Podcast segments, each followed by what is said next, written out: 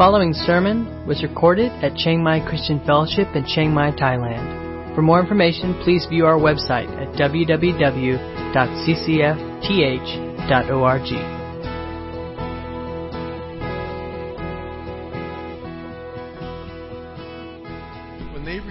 Him who warned them on earth, much less will we escape if we reject him who warns from heaven.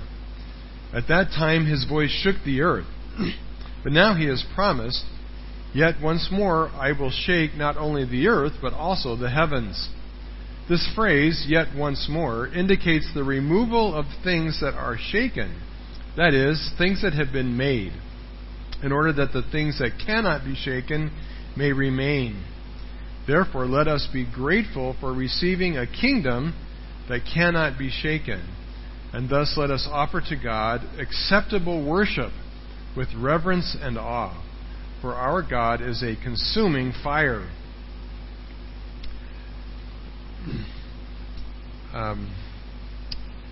This is actually the fifth of the warning passages, and actually the warning started with the passage we looked at last week with verse 18, and we'll kind of catch up with that in a minute, but just like to help us think a little bit about how much we like grumbling and complaining. Does anybody here like grumbling and complaining? Of course, nobody wants to admit that, right? But actually, it's a kind of a serious part of human nature that we love to grumble and complain. And one of the best examples of this, and it actually ties in with the book of Hebrews, is the book of Hebrews is quite closely connected with Exodus. And it really is remarkable, the Exodus generation, how much they grumbled and complained, right? And they, God had brought them out of cruel bondage and oppression in Egypt, where life was really hard for them. And they were slaves, they had no freedom, they were constantly being tormented by Pharaoh.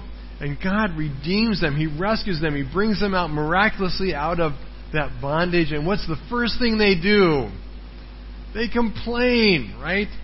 And I just wonder, the thing with our day and age is now we can complain on a global scale because we have social media to help us with our complaining.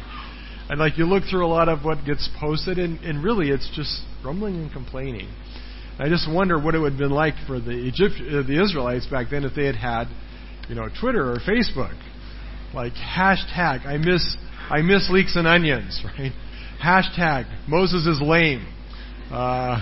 I don't know. Hashtag the desert sucks. I don't know what they would have said, but that's the kind of world we live in, where we love to complain, and now we can do it in such a public and global way, and everybody is just thrilled with our grumbling and complaining, right?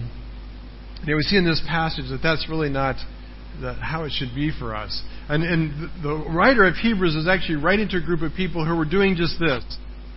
Things that got hard for them following Jesus had not been quite what they expected. And it had brought upon them persecution and trouble and hardship. And they were complaining about being Christians. And they were much like their forefathers. They were saying, we want to go back. And literally they were tempted and being tempted to go back to the temple, the law of Moses, and the Old Covenant. And so he's writing this book to urge them and to warn them, actually, the dangers and risks of turning back away from the New Covenant in Christ and going back to the Old Covenant under Moses. That it was, in fact, not okay to go back and worship at the temple and offer the blood of bulls and goats and lambs for their sins, right? That to do that would be extremely serious.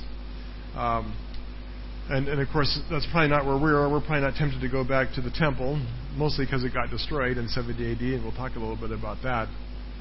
But there is still in our lives this human nature, this bent that we want to complain. And we, much like the Israelites or like the Hebrews, can find ourselves living a life of very much lacking in thankfulness. And so he's going to help us think about how we can fix that in our life as we look through this passage.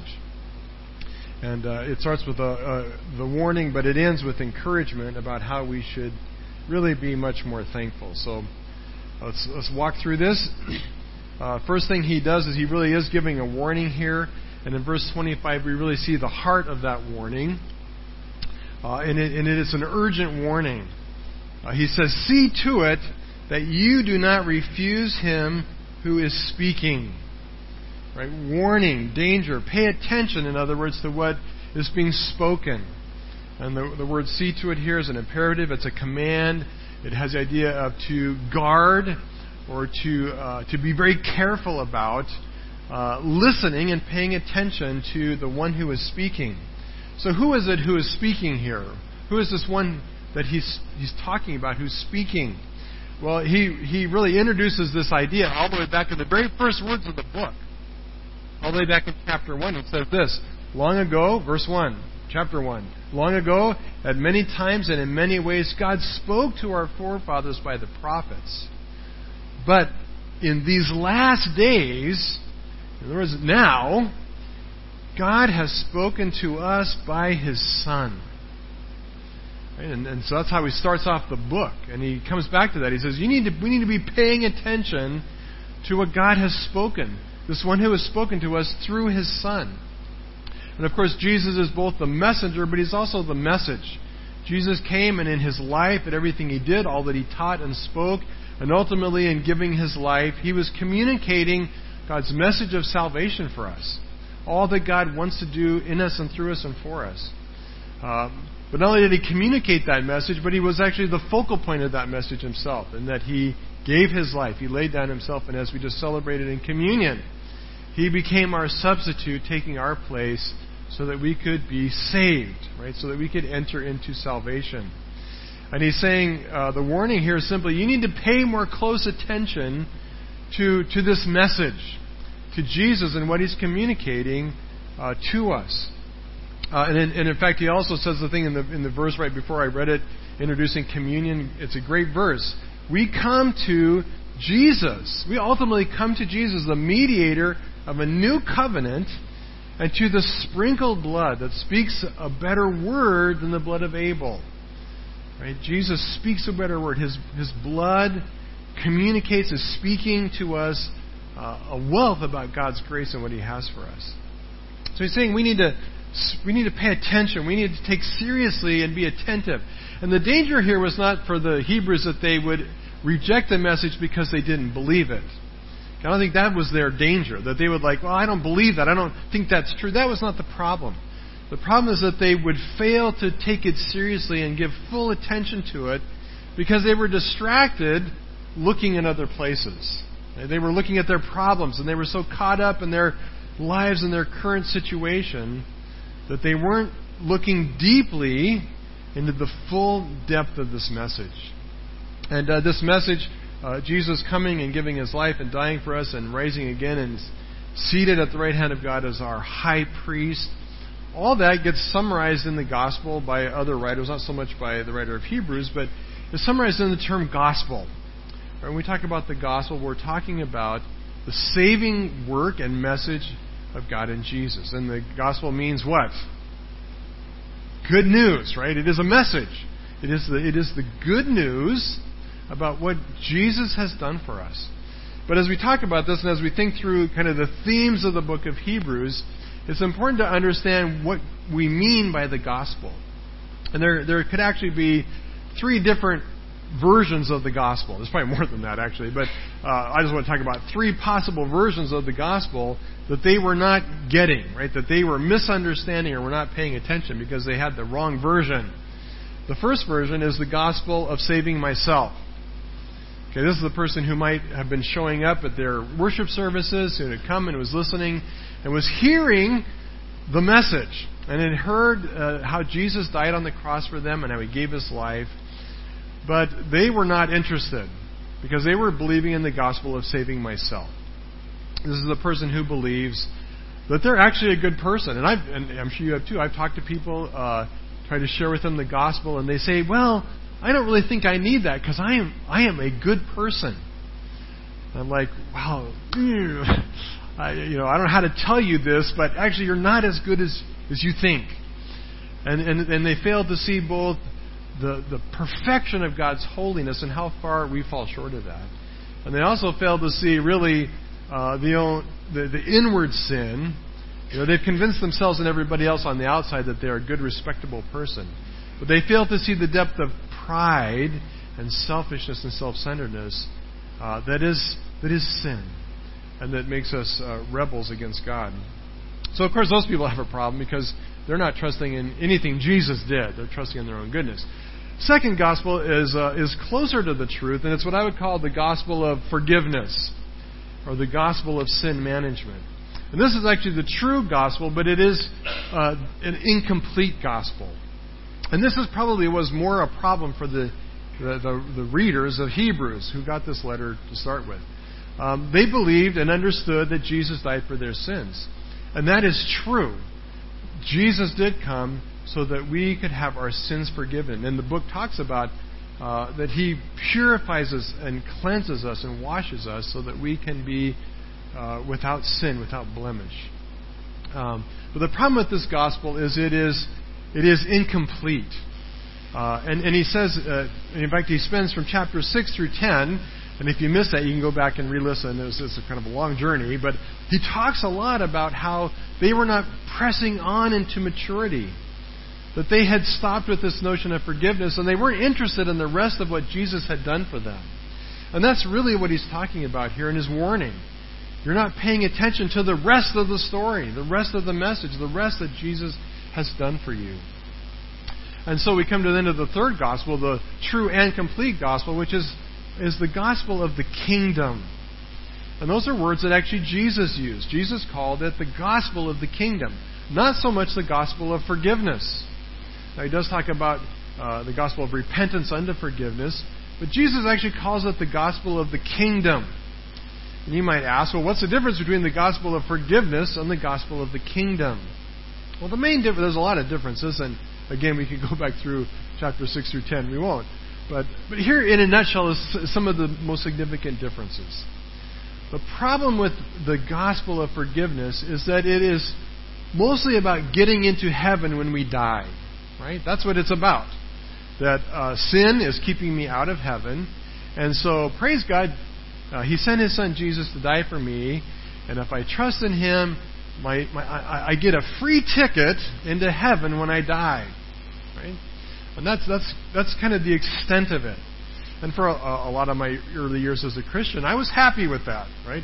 Remember in middle school, learning that Jesus died for my sins, and I was like, that's good. I'm going to get into heaven. I want that ticket.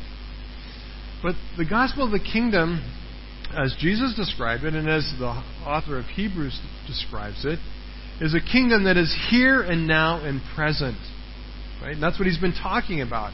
You have access into the very presence of God. The verse before this, he says, you have access. You have come to Mount Zion. Remember we talked about this last Sunday. Not future tense, but past tense. We've come to Mount Zion, the city of God, the heavenly Jerusalem. That we are now residents and participants in the eternal realm of heaven.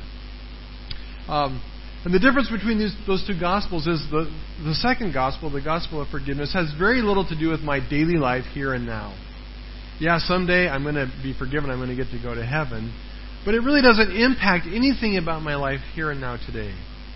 But the Gospel of the Kingdom is all about doing life in God's presence with Him here and now, day by day, moment by moment, where it should be impacting everything about how we live and do life. Right? And so that's what he's talking about here. He says, you need to pay attention to this gospel. Like you got the first part. Now you need to dig deeper into all the things I've been talking about that Jesus accomplished for us through His death on the cross. He has opened the way for us through the curtain into the very presence of God. Not future tense. Past tense. It's something Jesus has already obtained for us. So are you walking in that? Are you entering into kingdom life? Doing life in God's presence, in participation with Him moment by moment, living by His strength and His power. And he says, and it is a warning, and he says to them, if you're failing to listen, if you're failing to get this and understand this, he says, how then will you escape? Sorry, back up.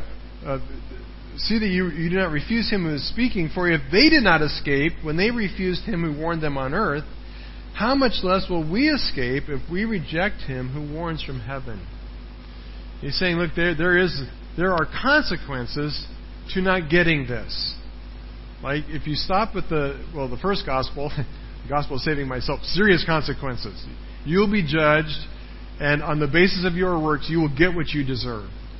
And it's not good. You will fall under God's wrath and judgment. And the fact that you were in church all those years, or that you identified yourself as a Christian, maybe even like sang worship songs really loud, if you weren't trusting Jesus to save you, He will say, "Depart from me, I never knew you." Right? So there's serious consequences. But also, he's writing this, and as we've argued throughout this book, in all five warning passages, the target audience that he's speaking to are believers. He's not warning the unsaved, although there's warning there for that. But he's warning those who are part of the community, who have put their faith in Christ, who are following Him. And he's saying to them, look, if you turn back, specifically in this context, he's saying, if you turn back and go back to temple worship, you are facing serious judgment. God will bring problems on you. He's not talking about losing salvation, but he's saying that it will cost you. And you may not go to hell for eternity, but you may experience hell on earth. And in fact, for the Jews, this was very likely written before the destruction of the temple. And for those people who went back to Judaism and who identified with the temple and the Old Covenant, they did experience hell on earth. And the writings that come out of what happened when the Romans invaded Jerusalem and destroyed it and burned the temple was horrible. Thousands of Jews, thousands, maybe tens of thousands, were crucified on crosses. They crucified so many Jews that they ran out of trees. Right? And many others were just beaten to death. It was horrible, right? So the warning is real. Now, thankfully, God in His goodness, probably if you just give up and say, well, you know, I don't really care. I'm okay with the second gospel. The gospel of grace, of forgiveness is good enough for me. I pray that, you know, you don't meet the fate of the Jews that read this letter. But he warns us that there are consequences. Right? We will miss out on rewards and blessings, and that God will bring us under His discipline. First part of chapter 12, that's what he talks about. That the hardship and difficulty that God can bring into our life if we fail to listen is serious. Right? And so he's warning them. Be careful. Take this seriously. Then his warning kind of moves on to another level, and it becomes a little more positive, actually. That we are recipients of an unshakable kingdom. And he says that at that time, back in the days of Moses, which is the analogy he's drawing here between Mount Sinai and Mount Zion, he said when they received the law and the Old Covenant, he says, at that time God's voice shook the earth. But now He has promised, and he quotes here from Haggai chapter 2, verse 6, "Yet once more I will shake not only the earth, but also the heavens." This phrase, "yet once more," indicates the removal of things that are shaken, that is, things that are created, in order that the things that cannot be shaken may remain. And here he is talking about the shaking of heaven and earth, and it speaks of God's future judgment when He will one day come back, and He is going to deal with the final curse of sin over all creation, and He is going to destroy all that's created. He's going to vaporize it. He created it in a word, and in a word He is going to speak it out of existence. Everything we see, everything to the depths of space is going to be vaporized into nothing. And He's going to shake it. He's going to shake the heavens so that what is shakeable, created world, will be destroyed, so that what will be left is that which is unshakable and eternal. So the point he's making here is that this world is scheduled for demolition. I remember several years ago we were looking for a new office for CCF and for the foundation, for the Family Connection Foundation, because we had outgrown our old offices, so we needed a new office. So we were looking and searching high and low, and we found the most amazing building. It was a brand new building, had never been used, and they told us, "We will give it to you at a super good rate, and you can rent as much of it as you want." And this is like a dream come true, right? Well, like, yeah, too good to be true. And I had actually heard rumors that this building was going to be demolished. And I thought, yeah, I don't want to take, and I wasn't sure if the rumors were true, but I thought, I don't want to invest all the time and energy and money and moving to a building that we're going to have to move out from sometime later because they're going to tear it down.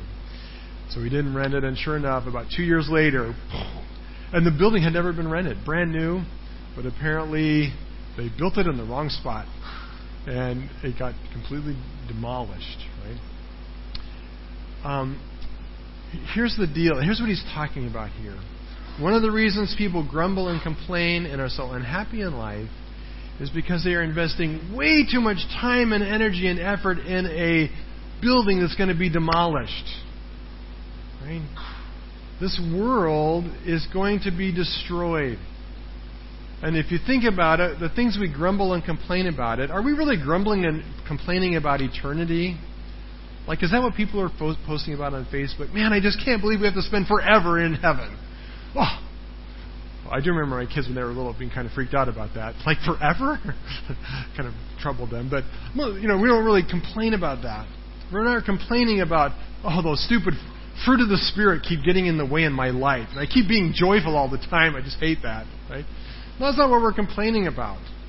We're complaining about money and how people say things and this and that. And it's the things of this world that we love too much that really is the source of our grumbling and complaining. That was the Israelites, right? They were looking forward to the blessing that God had for them ahead. They were looking back to what they loved in their old life, under the old way. And see, that's what gets us in trouble. And that's what he's talking about here. He says, why are you loving so much what is shakeable, what's temporary, what's going to be destroyed? I just recently had somebody come in my office, and they were angry. I mean, they were just grumbling and complaining a little. They were like off the charts angry. And as I talked to them and tried to counsel them, and I had actually, they were a little mad at me because I had I called them out for sharing their grumbling and complaining on Facebook, and I said this is not appropriate. You know, that's not because they were really grumbling, right? And so they came into my office and they were so mad, right? And they were mad because their mission organization was, they thought, misusing money. And I don't know if they were misusing money or not, but I talked to them and I said, you know, what did God call you to do? And they were like threatening lawsuits and writing letters, and they were just consumed with fighting this battle over how their mission organization was going to use some of their money.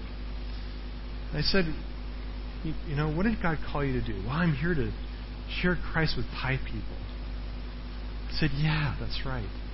Do that, right? Do that. And forget about money, right? It's going to burn. It's all going to burn. It's not permanent. And they kind of, it's like, you know, it's like the Holy Spirit just, like the lights came on. Oh, yeah. Oh, yeah. Why am I wasting my time and energy on things that don't last, on a world that's shakeable, when I could be investing in the unshakable?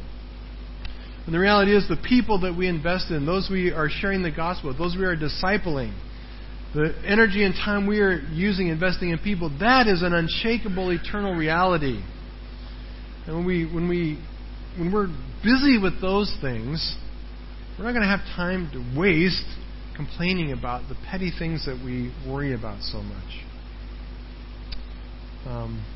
And that's why faith is such a big deal. That's why all of chapter 11 is about faith. And what is faith? Faith is what? The conviction, the confidence of things hoped for. But that this gospel message is true. And that the things that God has promised us in Jesus are realities for us.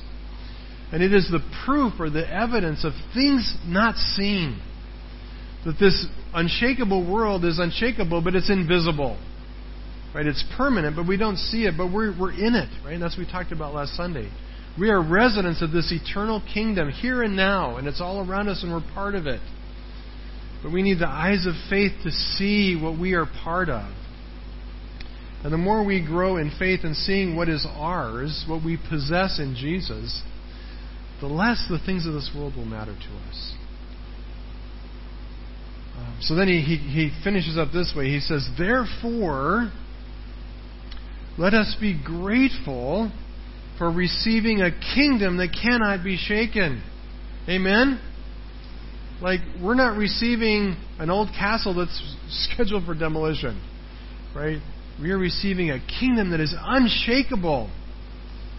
Let us offer to God acceptable worship with reverence and awe, for our God is a consuming fire.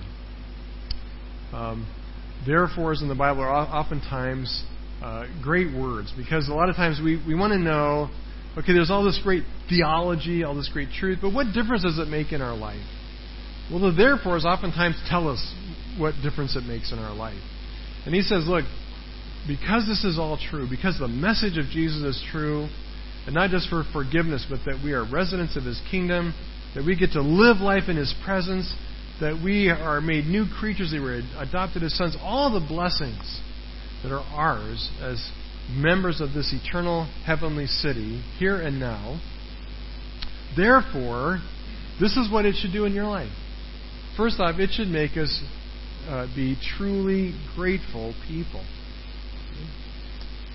The more we see that, the more we see what God has obtained for us through Jesus, it should overflow our lives with a spirit of gratitude and thanksgiving.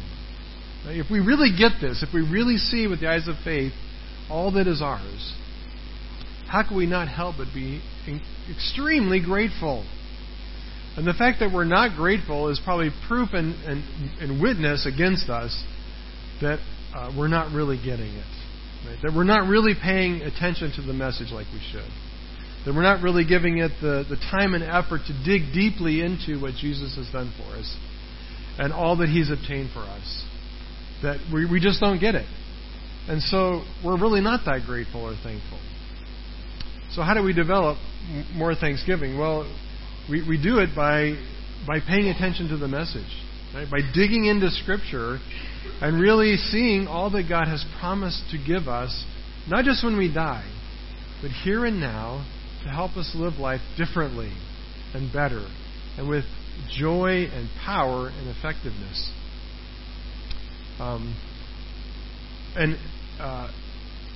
And not just that it comes, not just that it's a gift that God gave us, but remember, the message is Jesus Himself. And even as today we stopped for a moment and we took the cup and the bread and we gave careful reflection to the price that Jesus paid, right? That this gift has been given to us, true out of God's generosity, but at a price. Right? It cost God something to be generous. Like, God could create mountains of gold for you and I. And I really wish He would. You know, it would make my life so much easier if He would just fill up my bank account. And God could do that with zero effort. Right? He spoke the universe into existence. He could speak into my bank account a few extra dollars. God, would you please do that? Right? If He hasn't, there's a reason. Right?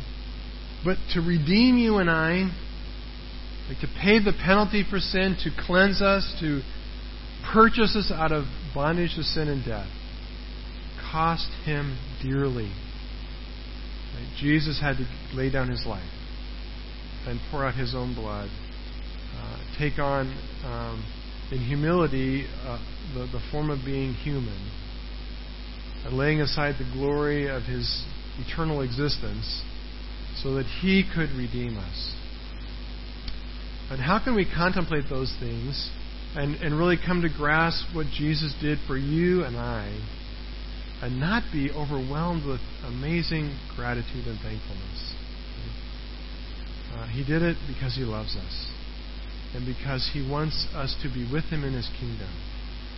And so He says, therefore,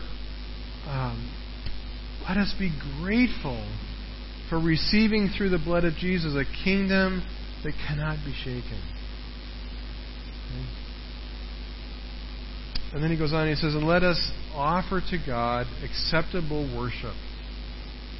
Second thing is we should be giving God our life in worship. How do we do that?